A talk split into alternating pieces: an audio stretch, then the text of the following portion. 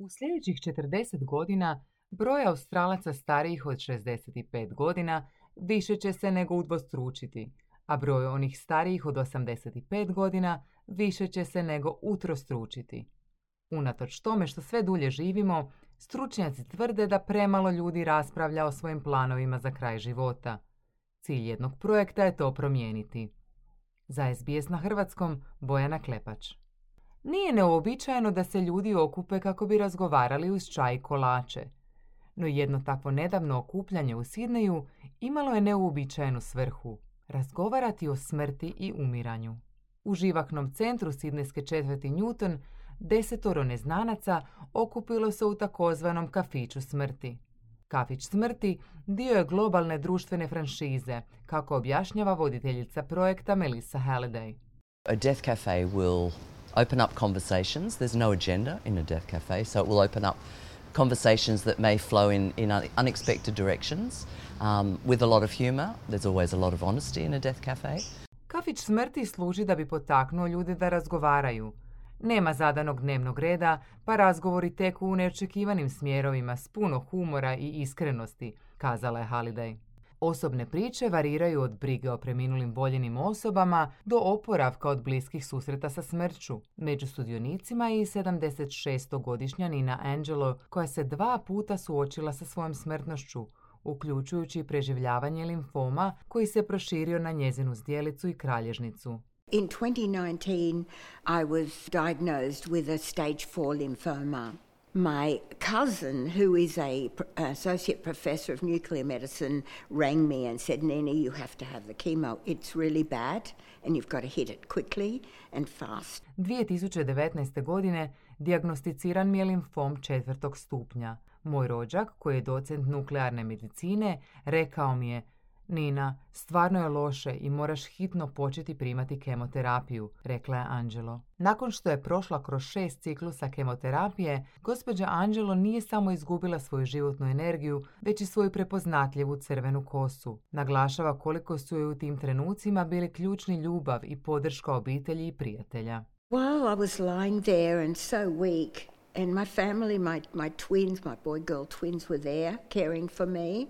People were coming from everywhere. On the 1st of January 2020, when I was so ill, my friend came and collected me from my place and took me down to the lagoon in front of where I live, which I call my happy place. Dok sam iscrpljena ležala, o meni su brinula moja djeca a posjećivali su me sa svih strana. 1. siječnja 2020. godine, kad sam bila jako bolesna, prijateljica je došla po mene i odvela me do uvale blizu kuće, koju zovem svojim mjestom sreće. Do uvale sam išla uz pomoć štapa i prijateljice koja me pridržavala. Kad smo stigle tamo, dočekalo me 25 prijateljica. Bile su šareno odjevene i sve su uredile i organizirale meni u čast. Bilo je neizmjerno dirljivo. Poklonili su mi kaput koji su zajedno tjednima izrađivale. Nazvala sam ga čarobni kaput iz cijeljućih srca. Taj događaj kaput kao i sva ljubav koju sam dobila bili su sastavni dio mog ozdravljenja, zaključila je Angelo. Danas se gospođa Anđelo osjeća dobro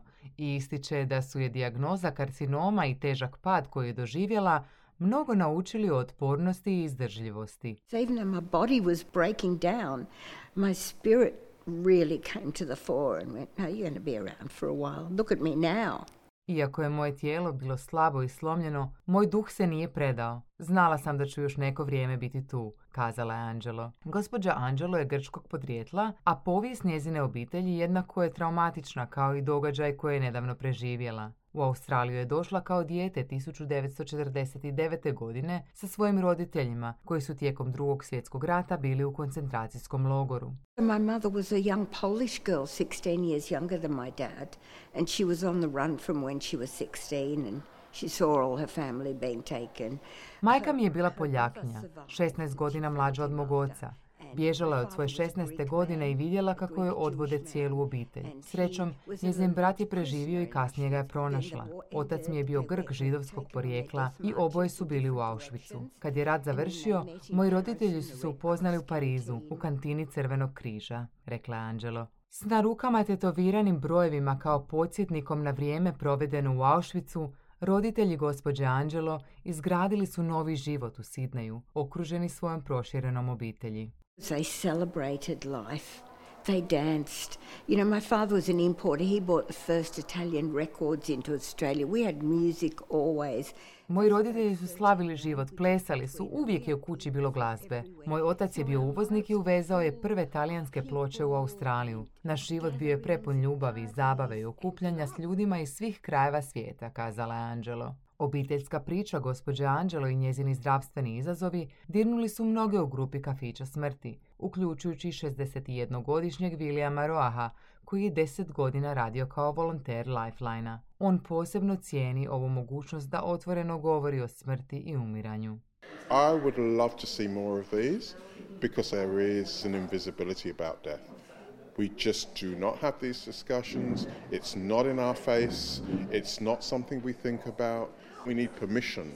Volio bih da ima više ovakvih događaja i inicijativa, jer je smrt nevidljiva u našem društvu. Jednostavno ne razgovaramo o toj temi i ona nije nešto o čemu svakodnevno razmišljamo. Trebali bismo moći i javno raspravljati o tome bez straha od osude. Mislim da su kafići smrti divan način da smrt prestane biti tabu tema, kazao je Roah. Voditeljica projekta Kafića smrti Melissa Halliday već deset godina organizira ovakva okupljanja. Prije toga je radila kao odvjetnica, voditeljica ceremonija vjenčanja i pogreba i volonterka za osobe s demencijom. Ona smatra da su kafići smrti jako važni za dobrobit zajednice. So it began in 2004 by Bernard Cortez, a, Swiss sociologist, anthropologist, and then John Underwood in London picked it up in 2011. So it's been going for 12 years. It's now in 85 countries, and it is a phenomenon. Ideja o kafićima smrti započela je 2004. godine s Bernardom Kretacom, švicarskim sociologom i antropologom, a zatim je preuzeo John Underwood u Londonu 2011. godine. Kafići smrti održavaju se već 12 godina i to u čak 85 zemalja svijeta. U zapadnim zemljama posebno je prisutna kultura poricanja smrti. Stoga je uistinu važno razgovarati o pitanjima poput želim li umriti kod kuće? Što za mene znači dobra smrt? Što želim ostaviti kao svoje nasljeđe? Želim li da me kremiraju ili pokopaju? Takve razgovore trebamo voditi s obitelji i prijateljima, rekla je Holiday. Sudionik kafića smrti Erik Jung brinuo je o svojoj supruzi dok je umirala od raka pluća i sad je predsjednik organizacije za podršku oboljelima od raka Can Revive. Ističe da su u kineskoj zajednici otvoreni razgovori o smrti tabu tema. It's a taboo in Asian culture. In a lot of the Asian uh, community, people don't even talk about the cancer. They don't want to go to hospital u mnogim azijskim kulturama i zajednicama ljudi čak ni ne razgovaraju o raku. Ljudi ne samo da ne govore o tome, nego ne žele niti ići u bolnicu i liječiti se, jer je to kulturni tabu. Dio onoga što radimo u Can Revive je upravo premošćivanje ovih kulturnih tabua, kazao je Jung. Prema podacima Savezne vlade, u sljedećih 40 godina broj Australaca starijih od 65 godina više će se nego udvostručiti, a broj onih starijih od 85 godina više će se nego utrostručiti. Izvršna direktorica Palliative Care Novog Južnog Velsa, Kirsty Blades, kaže da unatoč duljem životnom vijeku, malo ljudi raspravlja o svojim planovima za kraj života. Palliative care has a real focus on the living. But to live well to the very end does mean that you need to think about what dying well means to you. And that's where death cafes and forums like this become so important as they have that facility and that forum for open conversations around death and dying. And that can be incredibly useful and really empowering for people. Palijativna skrb zapravo je usmjerena na život, ali dobro živjeti znači i razmisliti o tome što za vas znači dobro umrijeti. U tom smislu su kafići smrti i forumi poput ovog jako važni jer pružaju mogućnost i prostor za otvorene razgovore o smrti i umiranju. To može biti izuzetno korisno jer se nažalost često taj prvi razgovor dogodi tek u trenutku kada osoba dobije neku dijagnozu zbog koje je prisiljena razmišljati o vlastitoj smrti. Stoga mi pokušavamo potaknuti ljude da na vrijeme počnu razgovarati o ovim temama, kazala je Blades. Gospođa Angela se slaže i nada se da će uskoro razgovarati o temi vlastite smrti sa svojom djecom koja su sada u 50. godinama. It's something my kids somehow just they just don't want to go there with me. I don't want to leave things undone. I don't want to leave things, I don't want them worrying, frightening, fighting or anything. To je tema o kojoj moja djeca često ne žele razgovarati, a ja ne želim ostaviti stvari nedovršenima. Ne želim ih ostaviti da brinu, strahuju, svađaju se ili slično. Kao osoba koja je sama vodila pogrebne ceremonije, znam što se može događati u obiteljima. Stoga sam o tome na vrijeme željela razgovarati sa svojom djecom. Jer smrt je najnormalnija stvar koja čeka svakoga. Samo je potrebna hrabrost da se suočimo s tim i o tome otvoreno razgovaramo, zaključila je Angelo.